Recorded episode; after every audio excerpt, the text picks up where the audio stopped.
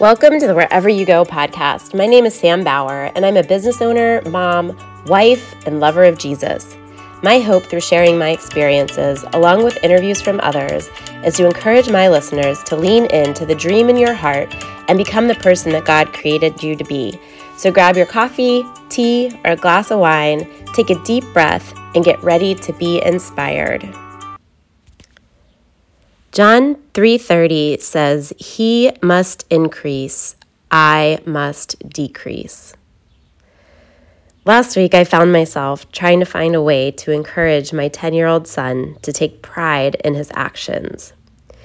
No one loves to do chores, especially 10-year-old boys who'd rather be playing Minecraft.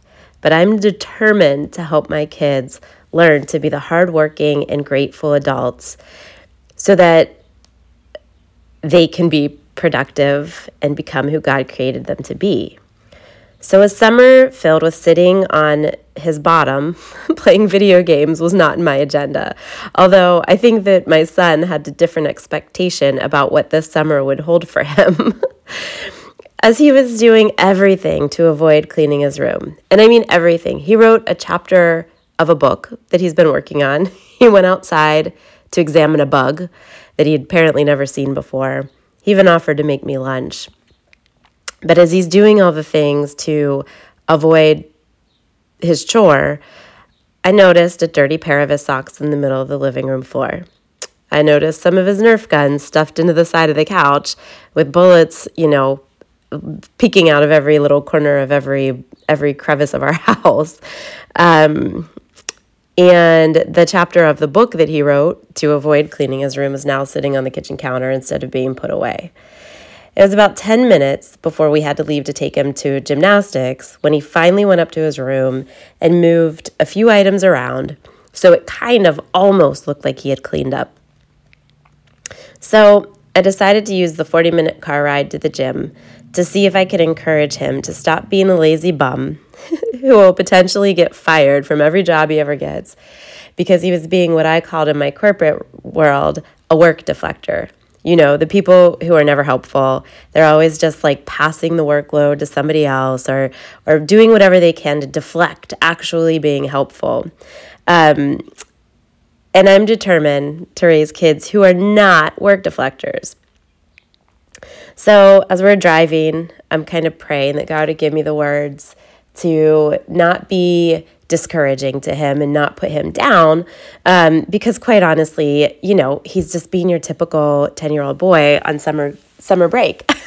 Um, and to give me words that would encourage him and help him to um, understand where i was coming from so i was reminded of colossians 3 23 through 24 whatever you do work heartily as for the lord and not for man knowing that from the Lord you will receive the inheritance as your reward. You are serving the Lord Christ. And as that came into my mind, I asked my son, What if God was coming over to visit and he wanted to see your room? How would you clean your room then? And he's thought about it for a second. He said, I'd, I'd clean it really good, mom. I probably would have had to spend all morning cleaning. And so then I said, Well, what if God was in our home and you wanted to take your socks off, what would you do with them? Would you throw them down on the floor and leave them for me to pick up? and he said, no, and this is kind of a funny answer, but remember, he's 10. he said, No, I think I'd put them in my pocket until I could put them into the laundry. um, I thought, okay. Um, but then I asked, you know, what if God was your gymnastics coach? How would your practices change?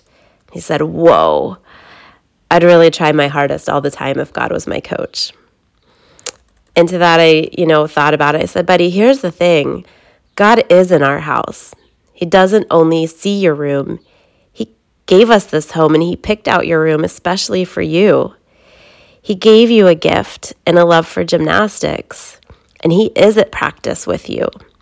God created you when He could have created anyone else. He made you special. He created you to be the best version of yourself. God didn't create you and go through all that work to give you these gifts and to give you this house and to give you everything that you have for you to just go halfway with it.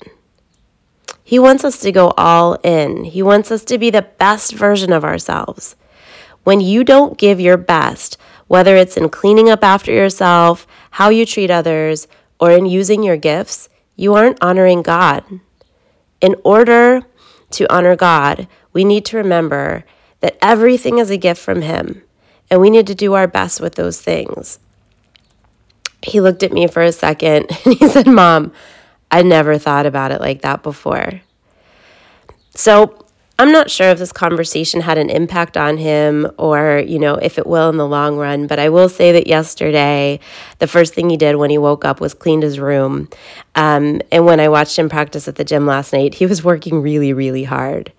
So I'm not sure what the impact will be long lasting on him of this little conversation that we had in the car, but I know for myself, I haven't stopped thinking about it because it pertains to me. And a lot of the times when we try to teach our kids, I think this happens, and God teaches us the lesson too.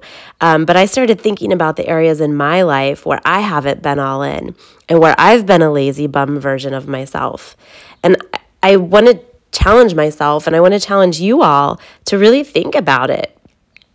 If you work in serving people, which we all do in some way, shape, or form, imagine that instead of serving an individual, you're serving God.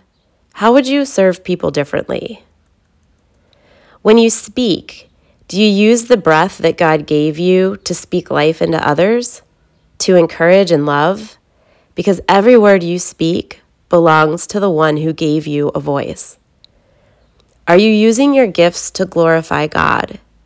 because it was God who gave you your gifts to honor Him so that you could live out your purpose that He created for you.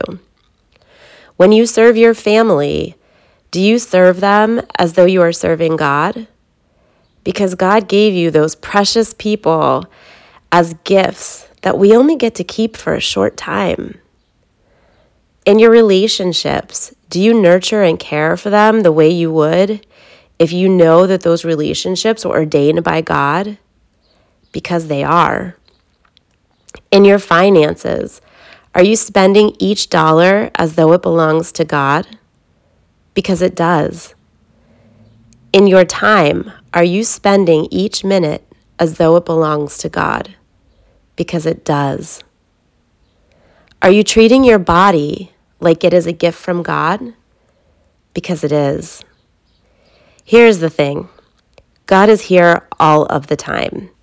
He is a visitor in our home, He is in our workplace, He is at our practices and at our performances. He gave us every single thing that we have from the roof over our heads to the food that we eat, to the body that we live in, to the family and friends that we love, to the work that we do, to the minutes in our days. I think it's really easy for us to forget in the day to day hustle and bustle that whatever it is we are doing, it's already been ordained by God. So let's do it for Him. Let's be more careful in how we spend our minutes, how we do our work, how we love people, how we use our gifts. How much better would we live and would our lives be if we can keep in mind that every piece of every day belongs to God? that we are serving Him through every action, every word, and every breath we take. I know this conversation that I had with my 10 year old earlier this week had a big impact on me. I keep thinking about it in the areas in my life that I had forgotten God is in charge of, the areas that I've been lazy in, the areas that I've become a work deflector. And I'm really excited to get to work in those areas and see what God does in them. I hope that this inspires you as well. I'd like to finish today, as I do every episode, with Joshua 1 9. Be strong and courageous. Do not be afraid. Do not be discouraged, for the Lord your God will be with you wherever you go.